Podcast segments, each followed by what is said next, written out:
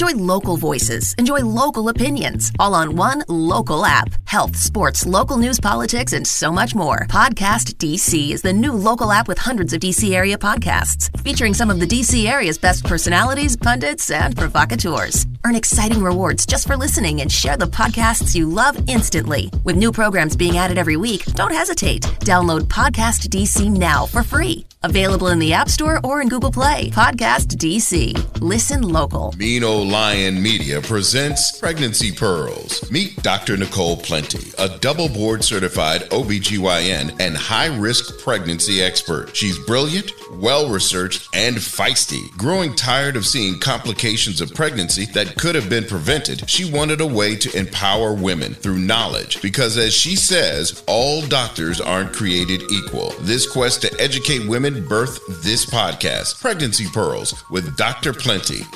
Thanks for listening to Pregnancy Pearls podcast with me, Dr. Nicole Plenty. Today, we're going to chat about PCOS. Yes, I've had several questions about PCOS and have done a few preconception visits about this very subject recently. So I thought we'd talk about it today on the podcast. Let me add, I just love when you ladies and guys submit questions, um, which is the whole reason that we're doing this episode on PCOS. So please keep them coming. So let's talk about PCOS. PCOS is short for polycystic ovarian syndrome, which is a condition that affects a woman's hormone levels, leading to infrequent or prolonged menstrual periods or excess male hormone levels, which is basically the testosterone of the hormones versus estrogen being the female hormone.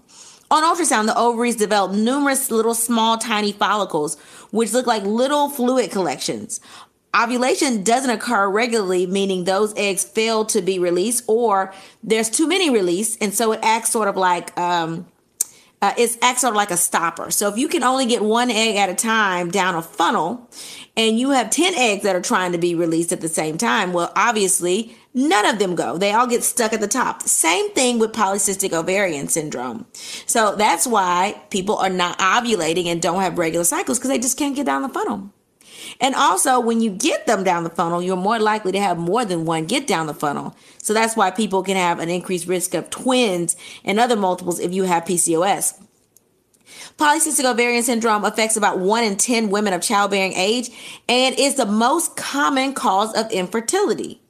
Infertility is just when uh, you can't get pregnant after 12 months or more of trying. And when we say trying, we mean having regular intercourse at the appropriate times. Some people are confused by that because some people think you know, I've been trying for a year, but your husband works offshore and he only comes back like two week, two weeks a month, and the two weeks that he comes back is not the time you're ovulating. Well, then that is not called infertility. Okay, that that is not called infertility. And the other thing is, infertility doesn't mean that you can't get pregnant. Okay, it means that you have a problem getting pregnant for some various reasons. PCOS being one of those causes. Because of hormonal imbalance, PCOS can affect your physical appearance as well. So it's not only just an issue with ovulation and fertility, but you can look different. So here are some of the symptoms that are included in PCOS.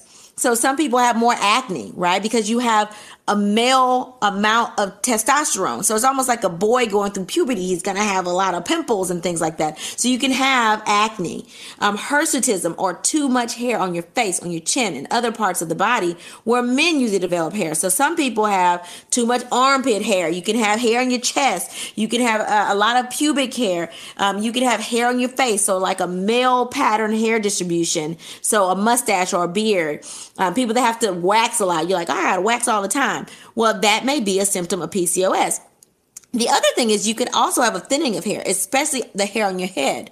So isn't that something like you have male distribution of facial hair, but then you have thinning of hair on your head? It's like, man, you just can't get a break with PCOS. But that is one of the one of the symptoms is you can have thinning. Why? Because men usually have that male pattern baldness as you have a higher level testosterone. That's the same reason why older women, the postmenopausal women, they can have thinning of their hair. So had a head full of hair when she was younger, all of a sudden you're like, man, her hair is really thin. Well, it's because her estrogen level has gone down. So your ratio of estrogen is down compared to your testosterone level. So you can have a thinning of hair. Same concept with PCOS. Weight gain or difficulty losing weight is a, is a, um, a symptom.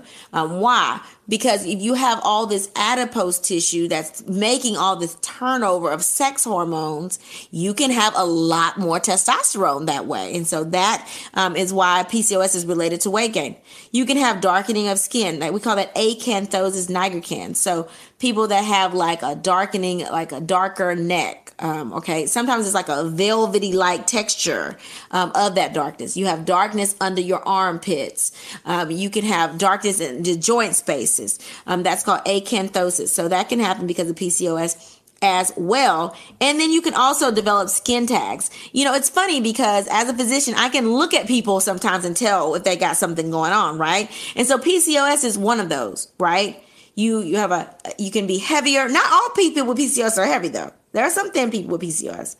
But those little skin tags around your eyes, like that, that can be a symptom of PCOS, which can sometimes be associated with what's called metabolic syndrome, which is a issue with um, well, there's certain criteria for metabolic syndrome, which we will definitely get into in the show.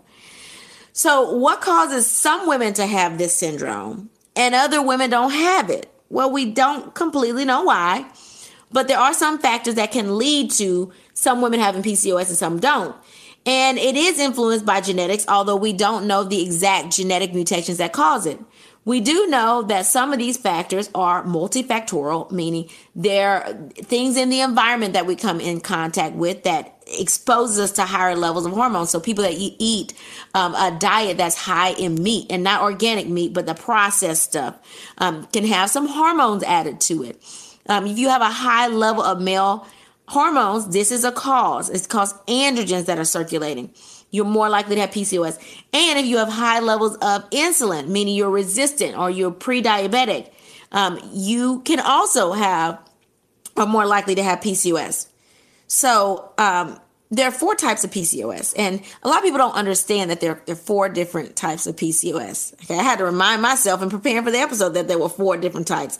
Although um, we basically do a trial and error to treat these types. So the first type is the insulin resistant type. So this is the most common type of PCOS. So this is caused by smoking, too much sugar, so high sugar intake, pollution, and high trans fat diet. Okay, so if you're eating po' boys all day, this you are more likely to have the insulin resistant type of PCOS. So high levels of insulin prevent ovulation and can trigger the ovaries to create uh, more testosterone. So if you're not ovulating, you are creating more testosterone. So that can cause you to have PCOS. Then you have pill-induced PCOS. So this is the second most common type and it's uh, developed due to birth control that's suppressing ovulation. So you're suppressing ovulation, you're negative feedbacking on hormones um, that lead to ovulation, like estrogen. So what happens? The testosterone level goes up.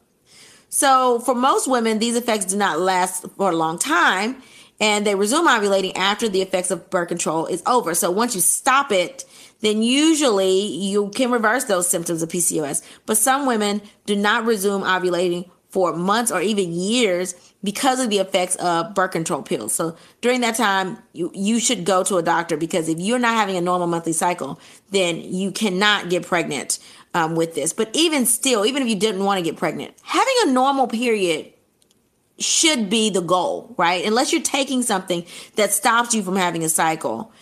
If you're not ovulating, you need to get that checked out. You need to figure out why is it that you're not um, ovulating the way that you need to. And so women that took birth control pills for a prolonged time and now all of a sudden I hear that all the time like I the birth control caused me to not be able to have children. Well, there's a little bit of truth to that, right? Cuz you got pill induced PCOS and your hormones are all out of whack. And so it's going to take you being put on some hormones to regulate your cycle to treat this type of induced PCOS. Now, if you experience regular normal periods before you started your pills, then this might be a sign of pill induced PCOS. But if you weren't having normal cycles before you started birth control pills, then this is some other type. If you've been diagnosed with PCOS, but you weren't normal even before the pills, then you probably were insulin resistant and didn't even know it. And that will be insulin resistant type of PCOS, not pill induced. Now, the pills didn't help you but it's not necessarily due to the birth control pills. Then there's inflammatory PCOS. So in, in PCOS due to inflammation, ovulation is prevented, the hormones get imbalanced, and the androgens or your male uh, uh, testosterone levels are produced. Inflammation is caused by stress, it can caused by toxins in the environment, and it can be caused by an inflammatory diet that's high in gluten. And so, if you have symptoms such as a headache, you get frequent infections, um, you have skin allergies, and your blood sh- tests show that you're deficient to vitamin D, um, eh, this could be because of inflammatory PCOS. You can have all those things just because of inflammatory PCOS. So, here's a little pearl. If you stop consuming those inflammatory foods, like all that dairy, wheaten, gluten, sugar, that can suppress some of the inflammation. And then you should supplement with magnesium. Magnesium has natural anti-inflammatory properties. You know what? As a, as an MFM, I love mag, right? I love magnesium because it's going to help prevent seizures. We use it for migraine headaches, and we also can use it for its anti-inflammatory um, properties. So start magnesium supplements. It won't hurt anything if you have inflammatory PCOS, obviously you should talk to your physician to make sure you have that diagnosis. Don't go self self diagnosing yourself and putting yourself on supplements. But talk to your provider about whether or not you should start that and whether or not you, you might have an inflammatory PCOS. And then you could have hidden PCOS. This is a simpler form of PCOS. Um, once the cause is addressed, then it takes about three to four months to get resolved. So this hidden PCOS, we mean like, why do you have this? Because you don't have anything else going on. Well, because you could have thyroid disease that goes with PCOS, or you could be um, deficient in iodine because your ovaries need iodine. You could have um, a vegetarian diet. Um, could be deficient in, in zinc. So there's certain things that can cause you to have these like hidden piece this hidden PCOS and a lot of it has to do with your diet and what you're consuming. Okay, so now that we know a little bit more about the basics of PCOS, let's talk through some cases, why don't we? Our first case is a 32-year-old who presents for preconception care. Her OBGYN referred her because she has been trying to conceive for a year and was told that she has PCOS. The patient's OBGYN recommended metformin, but the patient has not yet started it because she doesn't know why she needs it if she's not a diabetic. She has morbid obesity with a BMI of 41. She has a history of high blood pressure that is controlled by lisinopril and HCTZ. She wants to know how she can optimize her chances of pregnancy. You have a diagnosis of PCOS so that's why your doctor starts you on metformin. So one of the treatments of PCOS is to treat underlying insulin resistance because like we said before that the insulin plays a key role in the amount of testosterone your body is producing. So if we can um, if we can treat that underlying insulin resistance and we can lower that testosterone level, which can then um, reduce your symptoms of PCOS. So that's why you're on the metformin. So metformin is used for a lot of stuff, y'all. So metformin is used to increase insulin sensitivity in type 2 diabetics not for type 1 diabetics, for type 2 diabetics. It can also be used for weight loss and weight management as well. And we use it for polycystic ovarian syndrome or PCOS. So this is treating underlying insulin resistance to try to treat those little tiny follicles that you got because of your higher testosterone level. So all this goes hand in hand. So you haven't started you should. It's not harmful. Some people think I'm not diabetic and they put me on metformin, and so that's going to make my blood sugar drop. It doesn't work like that. So if you're not diabetic and you can regulate your own blood sugars, it's just making your cells more sensitive to insulin. It's not giving yourself insulin. So don't think that it's going to all of a sudden lower your blood sugar. It won't do that. Okay. But it is something that you need to do to help treat PCOS, especially if you're trying to conceive and you're trying to ovulate. Some people say, well, what if I get pregnant on metformin? That's okay. We actually put people on metformin in pregnancy for gestational diabetes or people with pre-existing diabetes. So it's not going to harm your developing baby if you were to get pregnant on it. So uh, I would not even I would not discontinue it at all. We continue it. That's a myth the thing that I'm looking at in your history is you have a BMI over 40. You um, have high blood pressure, so you have some underlying vascular damage there, and you have PCOS. So I'm more concerned in terms of optimizing your care not only getting you to ovulate so you can have a baby, but making sure we're optimizing your health before you get pregnant. And it looks like you may have some components of metabolic syndrome, okay? So, metabolic syndrome is diagnosed when someone has three or more of the following risk factors. So, if you have a waistline of 40 inches or more for men and 35 inches or more for women, measured across the belly, okay, that is one of the risk factors. If you have a blood pressure that's over 130 over 85 outside of pregnancy or higher, or you're already taking blood pressure medicines to regulate your blood pressure, that's another risk factor.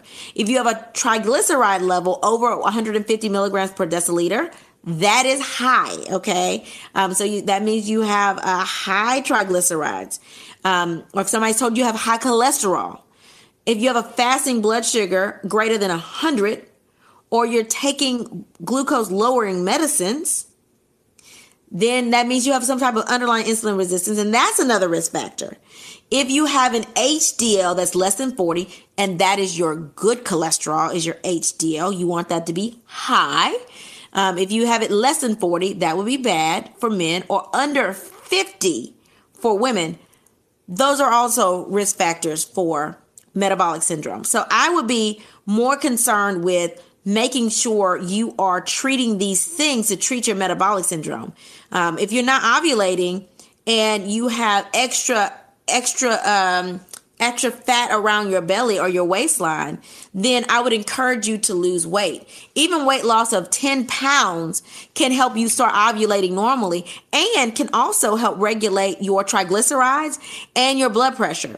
I would probably start you on a medicine if lifestyle changes didn't work to lower your triglycerides and your total cholesterol. I would start you on a medication to also lower your triglycerides before you got pregnant. Why? Because people with high cholesterol can have underlying vascular damage, which can put you at increased risk for preeclampsia or an eclamptic seizure. Um, it can put you at risk for heart disease, cardiomyopathy, and long term heart disease. So, we want to make sure we're optimizing your care so that when you finally do have your baby, you can be around for a really long time for your child. I would put you on a, a, diabetic diet even now. So, in addition to the metformin, we're going to do 150 minutes a week of exercise. So, I want you to, to do some type of aerobic exercise 30 minutes a day, five days a week to try to get this cholesterol down and your blood pressure down and this fasting blood sugar down. I'm going to put you on a diet that's low in sugar, a diabetic diet. I'm going to put you on a low carbohydrate diet. I don't want you to eat more than about 60 grams of carbs with each meal because we want to reverse this metabolic syndrome and control you the best we can because we know that PCOS and metabolic syndrome does put you at risk for having gestational diabetes and type 2 diabetes in the long haul. And we also know that you would have an increased risk of a small baby and preeclampsia and needing a preterm delivery. So we want to maximize those areas first. Then you probably will start ovulating on your own once we address those other factors. And if you're not, then we can put you on treatment to cause you to have ovulation induction or cause you to have a normal monthly cycle and ovulate um, monthly so that you can have a baby. For the case Pearl, I would say patients with PCOS they, they can get pregnant. However, it is important to manage your comorbidities so that you can get safely through your pregnancy. And we need to do that first before you get pregnant. All right, what's our second case? Our second case is a 24 year old who has a history of PCOS and wants to have children. However, her OBGYN put her on birth control pills due to her painful periods and PCOS. She told that if she stops the pills, she might have painful cycles again. Is there some other treatment for PCOS she can try so that she can get pregnant? You know, I can't stand when, listen, I'm an OBGYN. It's like almost like talking about your family, right? You can talk about them, but nobody else can talk about them. So, my OBGYN colleagues, I'm to talk about us for a second, right? So, I get sent these preconception consults all the time. When people are like, I've been trying to get pregnant for a year and I just can't. And you go through their medicines I mean, y'all, I get paid to go through people's medicines and find birth control on the list, right? And people wonder why they are not getting pregnant. Well, because you on birth control. This uh, you are you are inhibiting your ovulation because you are on a birth control pill. And there's so many people that say, "Well, my OB told me to continue it because it's treating my PCOS or it's treating my painful periods." Yeah, but it's also the reason that you're not getting pregnant. So the first thing I do if I have somebody like that is I'm going to look at their history, optimize their care, right? Because I don't want to take you off, um, take you off your birth control pills, and then you get pregnant, but I haven't addressed the fact that your hemoglobin A1C, which is that little number that tells us on average how controlled your diabetes is, if that number is over seven, or if your blood pressure is 180 or over 120, when I know I want it to be 120 over 80, uh, Uh, like I don't want to take you off your birth control pills and then all of a sudden you get pregnant and then I, you're coming to me because you're a high risk pregnancy because you have uncontrolled or poorly controlled diabetes and uncontrolled blood pressure. Well, shame on me if I did that. So the first thing I would do is look at everything and make sure the rest of your comorbidities, if you have any, are optimized, right? So if there's any like metabolic syndrome stuff going on, I'm gonna optimize that first. I'm gonna leave you on your birth control pills while I do that. But if everything else is fine, then the first thing I do is just take people off their birth control pills, y'all. I just take them off. And sometimes we can have like a pill induced PCOS type picture there, right? It may take you a couple months for your period to to to work like it's supposed to work. Okay. It could take a little while. But once it's working and it should be working after a couple months, if you're having normal monthly cycles, then you're ovulating and you should have cycles at least every 32nd day okay? And if you're doing that then you're ovulating. But if you're having 35 36 day cycles meaning the time from day one of one month uh, a one month cycle to the next uh, month cycle the first day of your last your, your menstrual period it's more than 32 days and you're not ovulating. Then we need to start you on something that can help you with ovulation. But you got to stop the birth control pills. And usually if you have suppressed your hormones that long, um, a couple things could happen. One, the lining of your uterus could be really thin or it could be very, very thick. One of the two. And so I want to look at your uterus to see what's going on there with your lining. And then we could figure out what we need to put you on. So it really depends on what's going on with you and if you're trying to get pregnant right now or if you want to wait to get pregnant. So if you plan to get pregnant, then other than your birth control pills, I would do a couple of things. So we want to optimize the other stuff that's going on. But the first thing you need to do is change your diet, right? People with PCOS are supposed to be on a special diet, okay? And that is a healthy diet, it's a low fat diet, something that is going to help with your insulin level and lower your blood sugar. Why? Because if you have PCOS, you do have some type of underlying insulin resistance. So we have to switch your diet, okay? Probably gonna put you on a lower carb diet, lower gluten diet. Okay. And we want to incorporate some type of physical activity. And then if you're trying to get pregnant, I'm going to give you medicines that is going to induce your ovulation. Now, some of these medicines can cause you to have multiples, right? So if you're not regularly ovulating, then I would probably do Provera and we could start with some type of either Clomid or Letrozole. I wouldn't be doing that. Your OB would be doing that or a reproductive endocrinologist would be doing that. I'm not doing that. I'm optimizing your care, and I hardly ever do ovulation induction drugs unless somebody's doing the total care with me, and that's a little different. But um, you're going to get some drugs that going to call you to ovulate, but know that the risk of that is, man, you may end up with twins messing around with Clomid. Okay. So, especially with PCOS, once you start ovulating regularly, you might release a couple eggs. So, that is a risk. So, that is what the treatment would be if you're trying to get pregnant.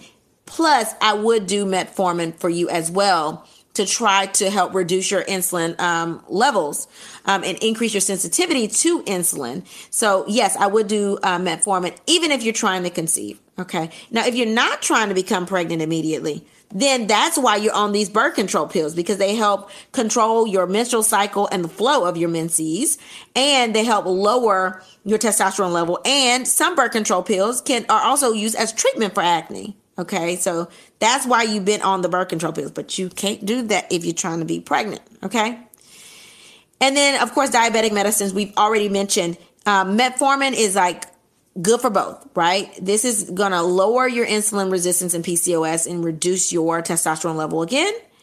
And then we're gonna change your diet, incorporate some exercise as well, and then we're gonna give you something to treat your acne, right? And so we had the episode skin, that applies here as well.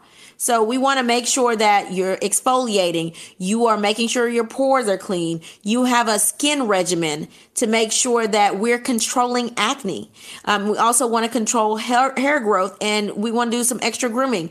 Um, we're going to do all those things. And as our hormone level normalizes, you will see less hair growth in those areas. Okay. So for the case Pearl, for this case, is your treatment for PCOS depends on the type of PCOS and other comorbidities. Make sure to talk to your provider to formulate a personal plan just for you. So, um, PCOS is obviously the number one cause of infertility. So it it affects your ability to have kids because you're not ovulating, right? The the the hormone level that you have is more closer to the side of the male level of hormone than is the normal female hormone level, and because of that your body is not making estrogen to then cause you to have what's called an LH surge or luteinizing hormone surge. The luteinizing hormone surge is what happens right before you ovulate. Literally, like the day before you ovulate, you have an LH surge and you ovulate, right? So if you're not having that because your ratio of estrogen to testosterone is lower, then you can't get pregnant. You cannot get pregnant just by having sex and not ovulating. You have sex all day. If there's no egg release, you're not getting pregnant. So PCOS acts in that way. And so you have these little follicles that are trying to develop on the ovary, but they never quite mature enough to get one down the funnel. Okay. And so if you have PCOS and you get an ultrasound, we call it looking like a cookie right? Like a chocolate chip cookie. You got an ovary there and you got all these follicles you can see. Y'all, usually when we do over, uh, ultrasounds, you can't see the follicles. You might have a dominant follicle because you are about to ovulate and then that egg is going to be released. But you shouldn't have a whole bunch of little chocolate chips in the cookie. Okay. We should be looking at more of a sugar cookie than a chocolate chip cookie. And so if we see that chocolate chip cookie, in addition to the three, you know, three of the things on the list for PCOS that are diagnostic, then, then we know what you have. Okay. And if you have too much chocolate chip cookies that are not being matured and released, then you can't get pregnant. So that's how PCOS affects your ability to have kids. Now, once you get pregnant, people say, well, how does PCOS play into getting pregnant? Because we are born with all the eggs we will ever have in our life. If you have PCOS, meaning you have these little follicles that aren't ever maturing and it's taking more time to mature, then the quality of the egg is decreased in patients with PCOS. It's just what it is. And so we know that if the quality is decreased, then that can lead to, that does have a higher association of people that have smaller babies, which can then lead to a need for preterm delivery because smaller babies have a higher risk of stillbirth. Once you get pregnant, usually people with PCOS have a completely normal pregnancy, but you will have to be monitored for growth and we will have to evaluate the anatomy to make sure nothing else is going on um, with the baby structurally due to the fact that you have PCOS and the quality of the egg is decreased. I hope that answers your question. Medical intern, I think that's all of our cases. And she's shaking her head. Yes. Thanks everyone for listening to Pregnancy Pearls podcast. I hope you've learned a little bit more about PCOS today. Now, do me a favor and don't forget to rate the show um, on whatever preferred platform you're listening to. Keep the comments coming. Put comments on the platform. You can send me comments on um, IG and Facebook. I want to hear from you because I need to know what I'm doing right, what I'm doing wrong, and what you want to hear about next. If you or someone you know has had a pregnancy complication or a unique pregnancy situation, let me know about it. Follow me on Instagram at pregnancy underscore pearls and Facebook at pregnancy pearls. Also, don't forget to subscribe to the YouTube channel at youtube.com forward slash pregnancy pearls with Dr. Plenty for more quick talks about pregnancy complications.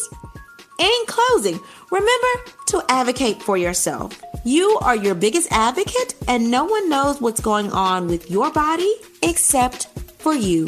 Thanks for listening. Bye. Pregnancy Pearls is hosted by Dr. Nicole Lee Plenty, produced by Nicole Plenty and Janine Brunson Johnson, executive producer Ken Johnson. Find Pregnancy Pearls on Apple Podcasts or wherever you get your podcasts. Please subscribe and rate. The content of this podcast is not intended to be a substitute for professional medical advice for diagnosis or treatment of individual medical conditions. Always seek the advice of your physician or other qualified health provider with specific questions regarding a medical condition. Pregnancy Pearls is a mean old lion media production.